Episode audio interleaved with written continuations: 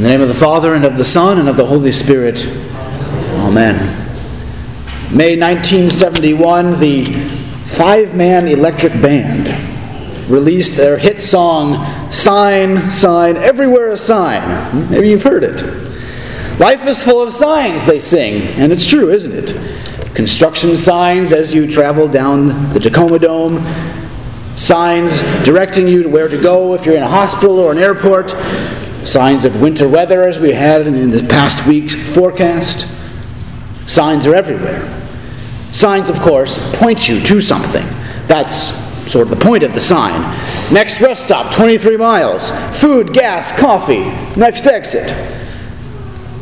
Road closed, and so forth. And signs do that kind of thing, don't they?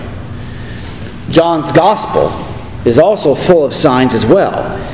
In fact, that's one of John's favorite words for talking about miracles in gospel. Like at the wedding of Cana, for example, when Jesus changed the water into wine, John calls this the first of Jesus' signs that he did and accomplished. Now, in today's gospel reading, the sign isn't something that Jesus did in a miraculous form like changing water into wine, but something that John says about him that Jesus will do as the gospel unfolds. Behold the Lamb of God, who takes away the sin of the world.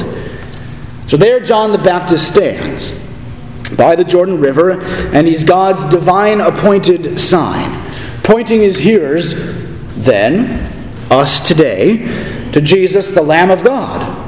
That's John's calling, really, to be a big human sign, a mouthpiece, pointing to God's promises in Jesus a witness to testify to the truth that God has come in human flesh to save. And like all good signs, he draws our attention to the sign just long enough to get the message, and then, and then he steps back and gets out of the way. A sign, after all, isn't just for itself, doesn't exist to point to itself, but to something else or to someone else. So, John later in other Gospels will say, I must decrease. Jesus must increase. Like the prophets before him, John is constantly speaking and pointing to Jesus, the Messiah, the Savior, the Redeemer, God in human flesh, the one who has come to deliver God's promises to you and for you. If you ever see any medieval or Renaissance artwork, you'll often see John the Baptist doing just that, either as an infant or an adult, simply pointing to Jesus. Behold, the Lamb of God who takes away the sin of the world. But if you think about it for a few minutes, that's kind of a strange sign, isn't it? Really, what kind of sign is a lamb anyway? We might expect John to call God in human flesh something a bit more dramatic, maybe a bit more impressive, a towering grizzly bear or a ferocious tiger. But a lamb? It sounds kind of, well, weak, doesn't it? Kind of lowly, kind of humble, ordinary, maybe even a little foolish. But that is exactly the point, of course. For this is how God works all the time. St. Paul reminds us this in Corinthians, later on, a few chapters or so from where we read this morning that God chose what is foolish in the world to shame the wise. And God chose what is weak in the world to shame the strong.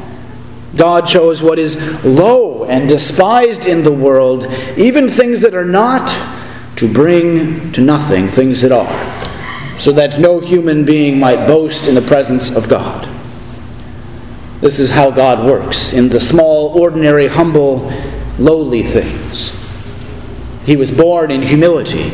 He lived in humility. He died in humility on the cross and did all of this for you. His disciples, too, well, they're no different. Fishermen, tax collectors, zealots, quite the motley yet lowly crew. You see, Jesus comes as one who is lowly for us who are low in dead and sin. He comes in weakness to save us who are in weakness. He himself takes on and becomes our sin to save us from sin. Behold the Lamb of God, John declares, who takes away the sin of the world. Out of all the creatures in God's creation that John could have picked, it's no accident that John the Baptist calls Jesus the Lamb of God. For when God told Abraham, way back in Genesis, to go to Mount Moriah and sacrifice his only son Isaac, whom he loved, he promised that he would provide the sacrifice. And he did. A ram caught in the thicket, or a lamb, depending on your translation. And this points forward to Jesus, the Lamb of God, who would stand before John in the Jordan River. And there, God's Son, his only Son, whom he loved, the begotten one, send, is sent to save you because he loves you and wants to make you his children. In Exodus, when the people of Israel were set free from slavery in Egypt, God provided another lamb, the Passover lamb, or the Paschal, the suffering lamb. They would eat its flesh in a holy meal of rescue. Its blood would cover the doorposts of the houses of Israel, and death would pass over them. And so John points to Jesus and tells them, and tells all of us, Behold your Passover lamb. He has given his flesh for you in a holy meal. He sheds his blood that death would pass over you and onto him instead. Your slavery from sin is ended. You're no longer bound or imprisoned by death and sin and the devil. Instead, you are free. You are innocent.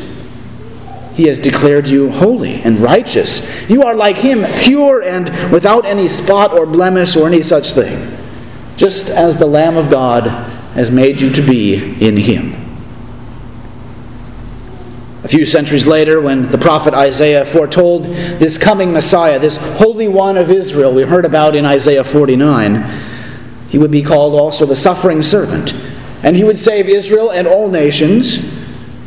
And Isaiah declares these comforting words that surely he has borne our griefs and carried our sorrows. Yet we esteemed him stricken, smitten by God, and afflicted. But he was pierced for our transgressions he was crushed for our iniquities. Upon him was the chastisement, the punishment that brings us peace. By his wounds you are healed. For all we like sheep have gone astray, each one turning to our own way, but the Lord has laid on him the iniquity of us all. He was oppressed and was afflicted, yet he opened not his mouth. Like a lamb led to the slaughter, like a sheep before its shearers who is silent, so he opened not his mouth. And that's why John declares when Jesus comes to the Jordan River, Behold the Lamb of God who takes away the sin of the world. And if you look at that little picture on that handout that I mentioned earlier in the service, a few things worth observing there. There's a few questions on there too that you can take home and reflect and meditate upon as well. But as you look at that picture that you received this morning, you'll see one particular artist's depiction of John's words from John 1:29. We know it's a picture of Jesus for a lot of reasons. One is because Jesus, of course, is the light of the world. The light no darkness can overcome. And you see that in the picture. It's not just a lamb, but it is the Lamb of God. Notice the blood pierced wound where he's pierced for our transgressions. Notice how he dives into headlong into the darkness of our sin and death for you. See how the artist shows Jesus depicted as a brilliant, radiant, white, spotless lamb, surrounded by the swirling and billowing, encompassing darkness that envelops him on our behalf. Jesus, the Lamb of God, is entirely white and shining forth, except for that one spot, that crimson signpost of his blood shed for you, of his suffering for you, of his bearing all our sin and sorrow for you.